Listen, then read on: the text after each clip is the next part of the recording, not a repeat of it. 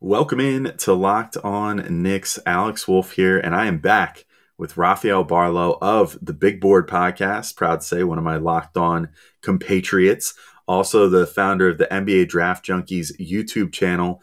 And we had so much discussion in the first part of this episode today that it had to turn into two parts because in this episode, we're going to be talking about Jaden Ivey, about his meteoric rise this year, and just how confident uh, Rafael is in him as a potential top pick. We're going to talk about Keegan Murray and Tari Eason, two really intriguing options for if the Knicks decide to move on from Julius Randle and need some more depth at the power forward. And we'll also talk about uh, a prospect that I won't spoil. It's someone you've probably never heard of that Rafael floats as a potential, you know, replacement for Mitch should the Knicks decide to move on from him. So that's all coming up next on Locked On Knicks. You are Locked On Knicks your daily New York Knicks podcast, part of the Locked On Podcast Network. Your team every day. And I think we see Willis coming out. There he comes right now. Starks without a five. Ewing for the win. Yes. Up, puck left. Now fires it. And he's good. And he's fouled. Anthony for three.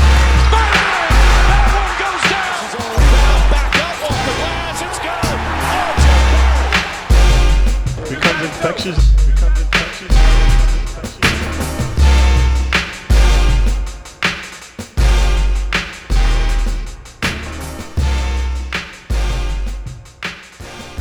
All right, welcome in to Locked On Knicks. I want to just thank you guys for making Locked On Knicks your first listen every day, whether it's on YouTube or whether you're uh, listening to us on your favorite podcast platform. We really appreciate you guys making us a part of your daily routine. I'm Alex Wolf. I'm editor in chief and Excite the Strickland, which you can find at the thestrick.land. And I'm rejoined. I say rejoined because it's the second part of this episode by Rafael Barlowe, who, again, host of the Big Board podcast, uh, also the Big Board newsletter, writes that, and also still runs his uh, NBA Draft Junkies YouTube channel. Some of the best draft draft content out there comes from Rafael Barlowe.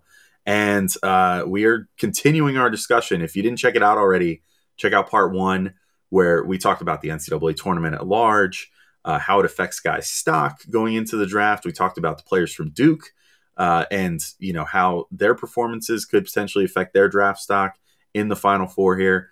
Also, uh, he, he does, does this once in each episode, but Rafael dropped a, a really interesting prospect in the first episode that I had never heard of that I now suddenly want to be a Knick after doing a little bit of research afterwards. So definitely check that out as well.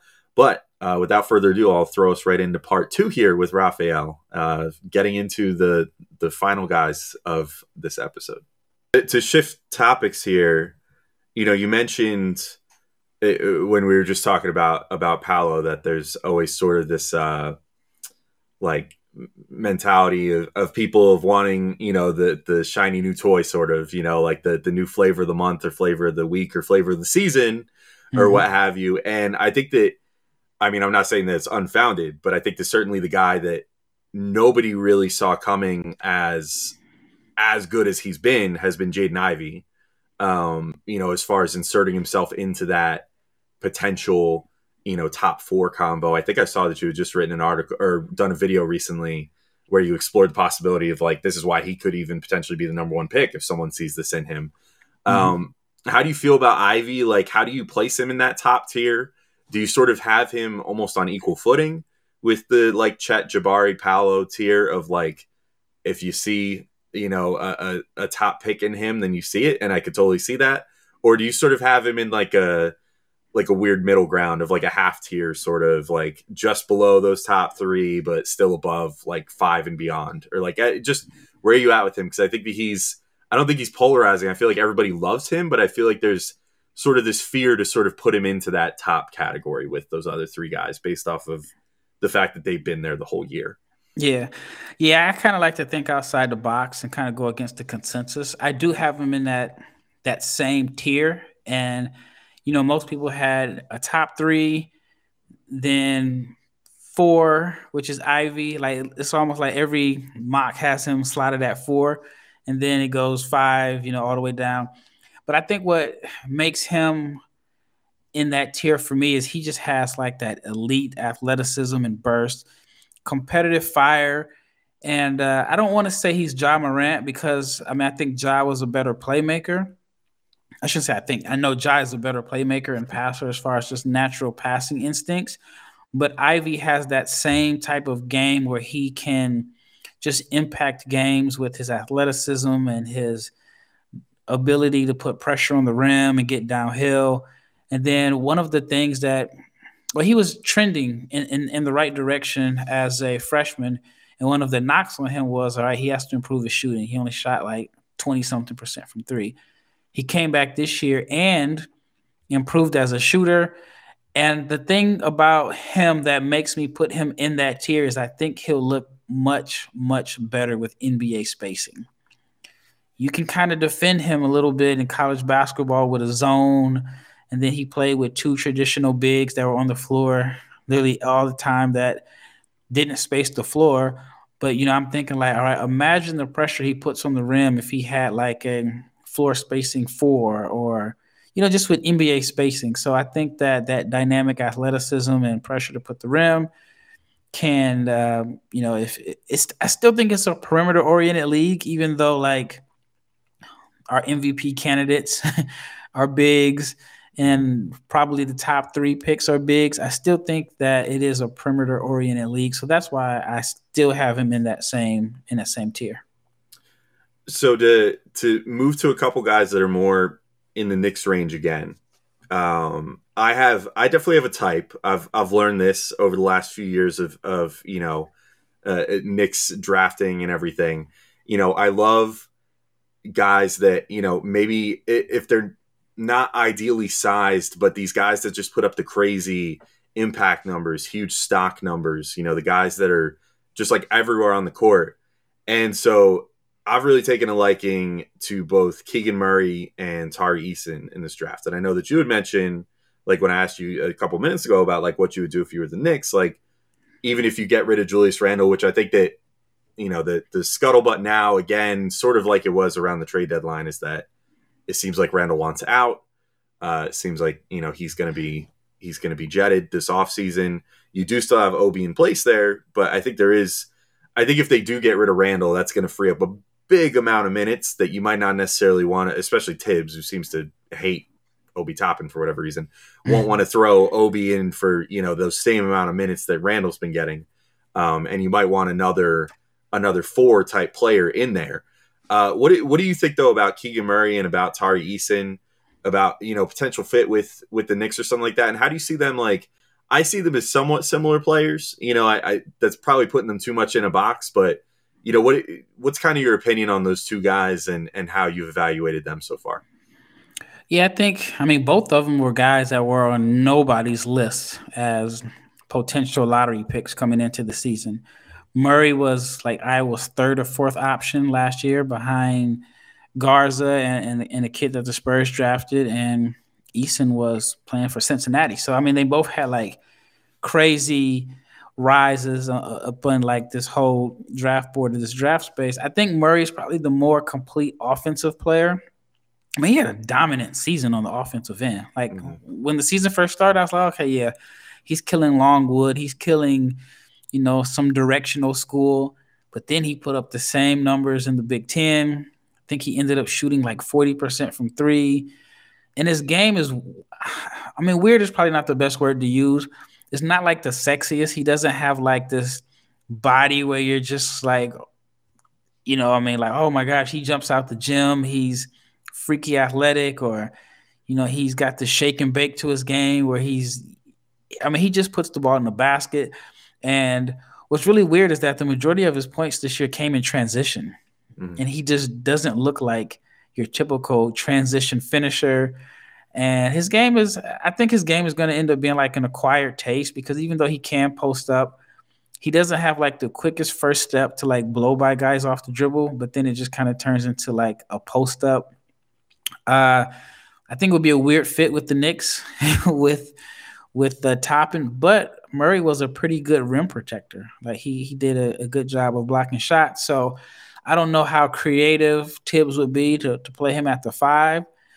Um, if so, then I mean, Thibs has never been known as a creative offensive coach anyway, so um, that would be pretty interesting. And then I like Eason. I think he's like your Patrick Williams type, even though Patrick Williams hasn't like he's not a star, but he's like your Patrick Williams type that you hope turns into like a Kawhi Leonard type, like this mm-hmm. three four combo forward that can develop some shooting, that can put the ball on the floor, that is a plus defender. I mean, big shoes to fill with Kawhi, but I think like that it's a copycat league, and so I think that is the range that he's in. And I like Eason because, and I, and I think New Yorkers would kind of appreciate this. He has a little playground game. Mm-hmm. Like he has this game that doesn't look like it was developed with a trainer. It doesn't look like, you know, he was doing his moves with an empty gym with cones and chairs. He mm-hmm. looks like he has just these scoring instincts that only come from like playing pickup ball on the playground. Yeah, yeah, I would love that sort of player. I mean, I, I definitely, in the limited amount that I've watched of him, I'm like, I'm intrigued. Very like, intriguing. Yeah, yeah. Like he's just he's sort of bizarre. Like he almost he he's sort of similar to what you said with Murray. He doesn't have that like crazy bounce either, from what I've seen. You know, he sort of has it a little bit in spurts, almost like what you said and with then AJ it's Griffin. Sneaky, like yeah. you know, it's funny when I when I wrote in my notes. So I'm watching film, and you know, I'm kind of taking notes as I as I go and I'm just like, you know, average athlete by NBA standards. And then boom, he like blows by a guy and like dunks on him. So it's kind of like this sneaky.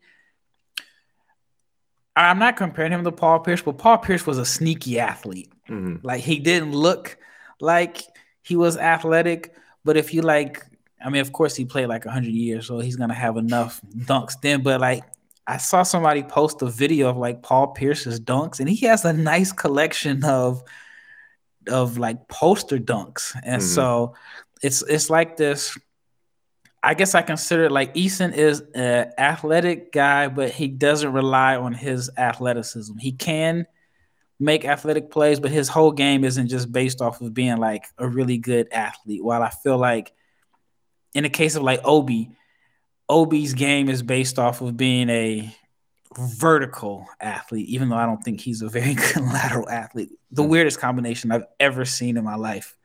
Um, just being able to jump up and touch the moon, but sliding side to side, it's like his hips seem like they need they're too tight. They need to be oiled up a little bit. All right, I'll be right back in to finish up with Rafael Barlowe. You won't want to miss this. He gives another prospect that you've probably never heard of that you're going to look up and say, man, I really think the Knicks need to go after this guy, it, particularly if they decide to move on from Mitchell Robinson this offseason. But I just got to remind you guys today's episode is brought to you by Bet Online. After months of playing college basketball, has determined the top teams for the Final Four and will determine this year's national championship this coming weekend. BetOnline.net is your number one source for all your betting needs and sports info, from all the latest odds, contests, and player props, you name it. BetOnline remains the best spot for all your latest sports developments, including podcasts and reviews for all the leagues this season. I, have been looking at the odds, and let me tell you what, I don't feel comfortable betting on North Carolina Duke. That's just too volatile. It's like you don't bet on certain rivalries. I, I wouldn't bet on Yankees Red Sox either, or something like that, you know. Uh, but Villanova, Kansas, Villanova is the underdog, and they're a plus four underdog. I would bet that with confidence because it just feels like one of those years where Villanova is going to, at the very least, make the championship game. They're, they're due for one, it seems like every few years at this point. And I think now is the time. So I would go Villanova plus four against Kansas this weekend on Bet Online if I was a betting man, which sometimes I am. and it's not just basketball though. Bet Online is your continued source for all your sporting sporting wagering information needs including live betting and your favorite Vegas casino games. Head to the website today or use your mobile device to learn more about the trends in action. Bet online where the game starts. And today's show is also brought to you by NBA Top Shot. NBA Top Shot is the officially licensed NFT of the NBA. Connect with a passionate community of NBA fans across the globe and build your collection with your favorite moments from NBA history. NBA Top Shot is the future of what being an NBA fan looks like. It's part trading cards, part stock market, and part fantasy sports with a built in loyalty program. NBA Top Shot has evolved trading cards and made it easier to buy, sell, and trade by removing the hassle of card grading, shoeboxes, and binders. Their 24 7 peer to peer marketplace lets you scroll through all your favorite players and teams Once you find the moment you've been looking for, you can buy it in a couple of clicks. Now, I hear all the time, why would I buy something that I could watch on YouTube for free?